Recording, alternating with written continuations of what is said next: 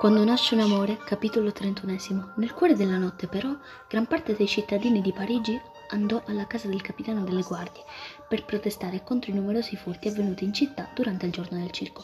Fu sua moglie a svegliarlo. Febo, tesoro, svegliati. Che c'è? Lo sai che ti amo, posso baciarti dopo, ho sonno. Ma che c'entra? Sono sotto...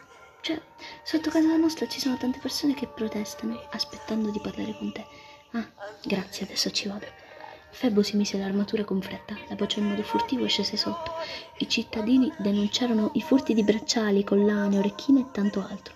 Poi, tra sé e sé, quando la strada fu vuota, si disse: Tutti questi furti sono avvenuti nel giorno in cui il circo è venuto in città.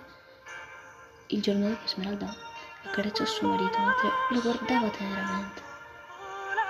Oh, Febo, sei ancora molto stanco. Sì, mon amore, le carezze della giovane si fecero sempre più dolci per lui e piacevoli per lui, che in seguito a quest'ultima si girò verso di lei per darle un bacio.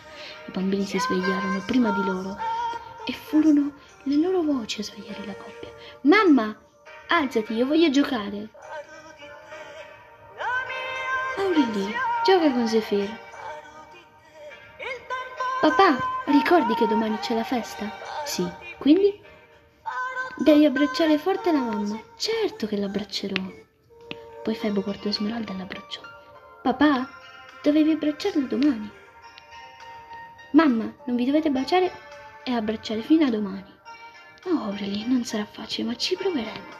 Poi lei sorrise a suo marito e lo guardò. Voleva tanto abbracciarlo, ma Aurelie e suo fratello gliel'avevano vietato per un giorno. Mamma, che sarà? È solo un giorno? Zefir, hai ragione. Poi lo prese in braccio e gli baciò la fronte.